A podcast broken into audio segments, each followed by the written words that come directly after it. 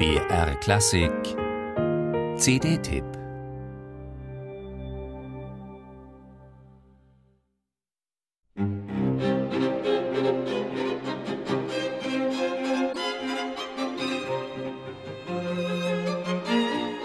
Die zufällige Entdeckung der handgeschriebenen Partitur eines Streichquartetts in C-Moll von Max Bruch war ein Glücksfall.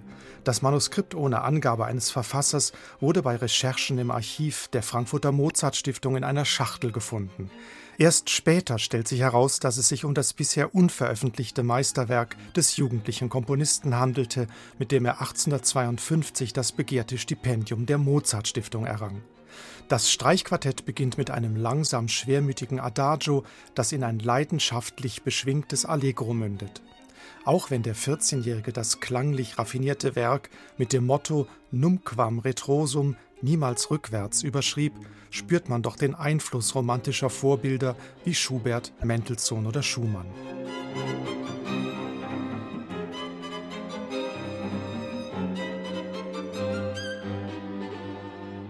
Auch Bruchs vier Jahre später komponiertes Streichquartett Opus 9 steht wieder in C-Moll.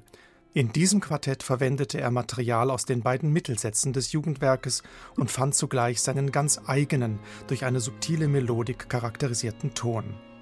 Mit wunderbar weitem Atem entfalten sich die melodischen Bögen im träumerisch expressiven Adagio, das vom Diogenes Quartett mit hinreißender Anmut musiziert wird.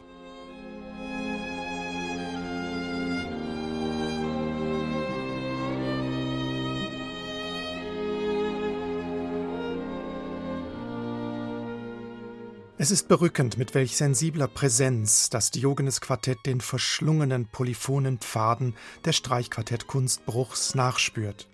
Eine weniger durch gestische Aufladungen als durch meditative Achtsamkeit erzeugte Intensität zeigen die vier auch in ihrer Gestaltung des Quartetts Opus 10 in E-Dur, das ebenfalls im Jahr 1857 während eines Leipzig-Aufenthalts des Komponisten entstand.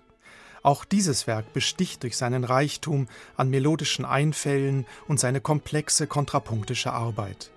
Das abschließende Finale Vivace wirkt in dem fast schwebend leichten Spiel des Diogenes Quartetts wie Licht durchflutet mit einem tänzerisch heiteren Charakter. Max Bruchs Streichquartette mit dem Diogenes Quartett, das ist Kammermusikromantik vom Feinsten, eine hörenswerte Wiederentdeckung in einer faszinierenden Interpretation. Thank you.